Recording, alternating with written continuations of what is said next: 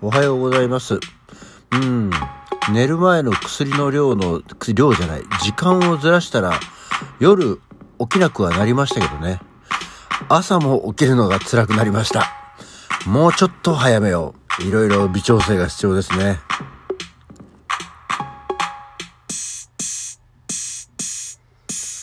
はい。というわけで改めましておはようございます。3月7日月曜日午前6時45分起き抜けラジオでございます。いやー、そう、そんなわけであの、ね、早く、念のため早く飲もうと思って薬飲んじゃうと、えー、早くに目が覚めて何度も目が覚めちゃうんで、遅くしたら意外と目が覚めないんですけど、朝も眠い。わかりやすいね。その間の時間にすればいいんですね。はい。いや、今日からまたそうしてみましょう。だからまだちょっと今日も今ね、起き抜け舌が回ってない状態ですよ。はい。えー、昨日ね、おとといとか先おとといぐらいは暖かかったっすね。で、先おとといは、あの、春一番が吹いたそうですよね、土曜日。そんなに風が強いっていうイメージじゃなかったけど、本当に春一番だったのかな？あの、何せね、ほとんど家で過ごしてましたので、よくわかんないけど、でも例えばほら、洗濯物がすっごいバタバタしてるわ、みたいなことも、ふっと思いつかなかったんでね、あれだったんですけど、でも昨日はまた、打って変わって、くっとこう気温が下がりましてね、あの、寒かったですけど、なんならびっくりするのが、明日の天気予報、こっち、えー日中、朝方か、雪マークがついてますよ。まあね、この時期のあれなんで、雪マークって言ったところで、どうせまたあの、びしょびしょのみぞれ、もうなんか、雨がちょっと固形になってるよ系の、びしょびしょ系のものでしょうけどね。なんか、そう、だから、寒暖差をどうにかしろよと思っているわけですけど、まあ明日はでもちょっと仕事遅い日だったっけな。だから、あんまり通勤には引っかかんないんじゃないかと思って、よきよきと思っておりますが。あそんなわけで昨日はですね、本当に久しぶり、えー、っとね、何？本当に多分ね、5年ぶりとか6年ぶりぐらいに、なんか急にどうやらあの人手が足んなくて、無理やり借り出された、えー結婚式の披露宴の音響オペレーターさんの仕事をしてきました。うん。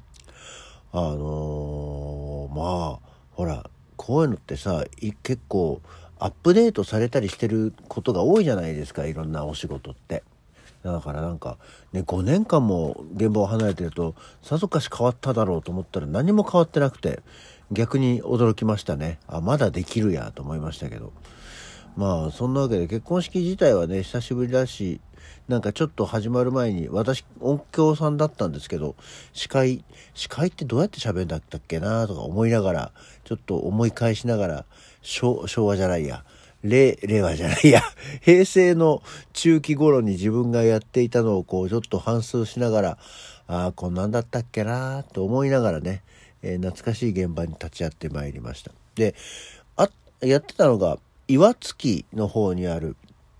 久伊豆神社っていうね、あの、久しいに伊豆半島の伊豆、久伊豆神社っていうところでやったんですけど、なんかどうやらこれはここの神社、あの、読み方を変えると、クイズ神社って読めるからっていうんで、なんかそういうのの願掛けに来る人もいるそうですね。へえ、あの、なんだろう、アメリカ、ニューヨークに行けますようにみたいな、今もやってないけど、願をかけたりするんでしょうかね。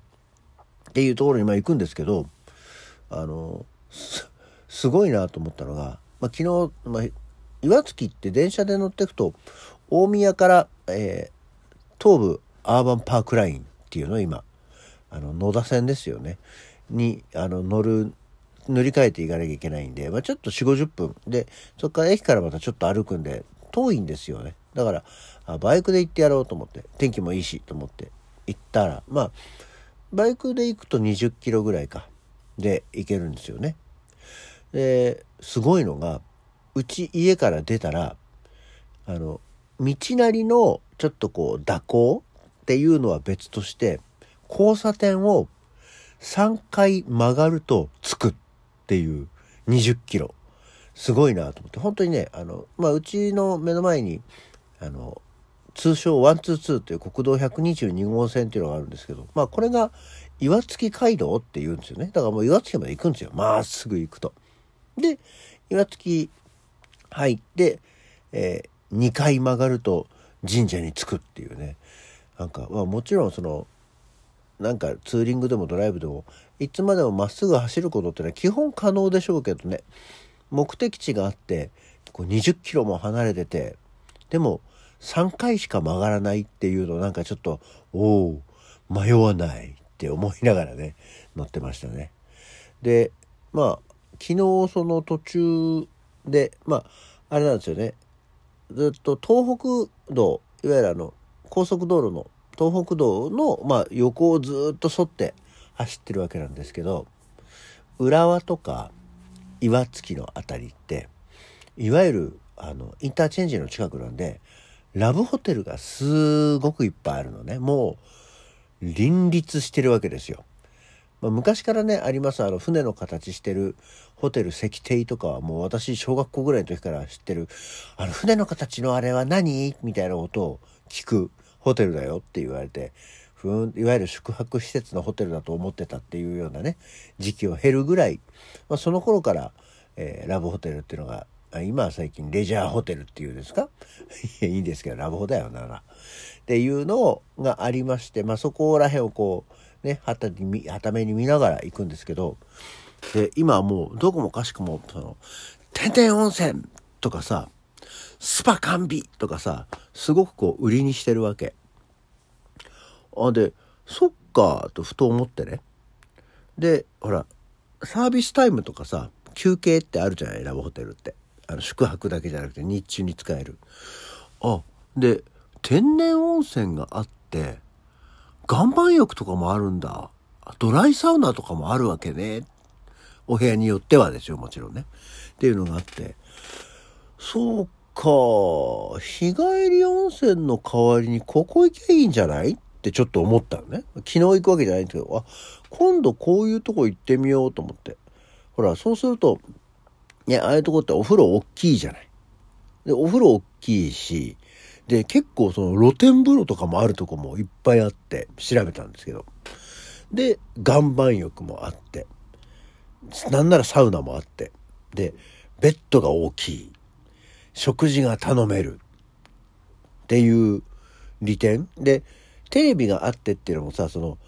温泉施設だともうテレビってお店側の都合でつけてってさあのチャンネルとか変えられないわけじゃん。っていうそのチャンネル権もこっちにある。であの休憩スペースのリクライニングソファーとかなんかあの床にゴローンって寝っ転がる休憩スペースとかっていうのもあるけどそうじゃなくてでかいベッドがある。っていうところってを、で、ね、うろうろするのに、裸でもいい。あの、着替えたりしなくてもいい。風呂入って、体拭いて、はあ、ゴロゴロンってベッドで寝れるとか、で、だらだらテレビ見れるとか。っていうの、これいいじゃない、ラブホテル。一人ラブホテルって、温泉三昧みたいなのどうよって思って。で、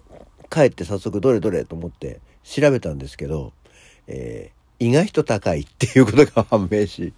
ほんでやっぱりまあ、あの、露天風呂とか岩盤浴がついてるタイプのお部屋っていうのは、高いお部屋で、あの、日中、例えば朝10時から夜8時まであのフリータイムで使えるっていうのだと、だいたいね、8000円から1万円ぐらいするのね。そうか、貸し切りと考えてもちょっとこれが高いなと思って。なんか、いや、イメージとして、5、6千円ぐらいで行ければ、イエーイ行っちゃうぜって思ったんですけど、さすがに1万円近いと躊躇するよね。なんかの弾みで大金持ちになったり、じゃあもうこれは行っちゃうかと思ったら行くかもしれないですけど、それはちょっと意外とね、高かった。いや、で、東京都内にもあるんですけど、都内の価格も、その埼玉の浦和とかあたりの価格も、そんなに変わんなくて、こういうのって若干地域差があるもんなんじゃないのと思ったんですけど、意外と変わらなくて、あら残念。すごくいっぱいあちこちあんのに、と思って。ね、行く相手がいればいいんですけどね。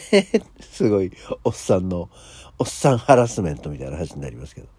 でもなんかこう、一人ラブホでダラダラするっていうのは、ああ、それはそれでいい休み方かもしれないなと、ちょっとふと思ってみたりして、引き続き、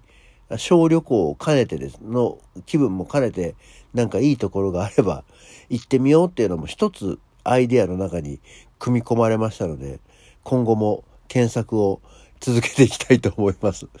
一人ラブホってやるだそもそもそういうところにもなかなかねいかんくて久しくはなりますんでよくわかりませんけどね温泉っつったって嘘温泉でしょ？とは思うんだけどねあの七色に光ったりするところで、あの、ぼんやりとするのもありなんじゃないかなと思ってみたりしたわけでございます。そんなわけで、ち、言ってもいないラブホの想像話で、えー、今日は終わりますけど、そんなわけで、後期抜けラジオ、今日はこの辺で、えー、終わりたいと思います。それでは、また次回、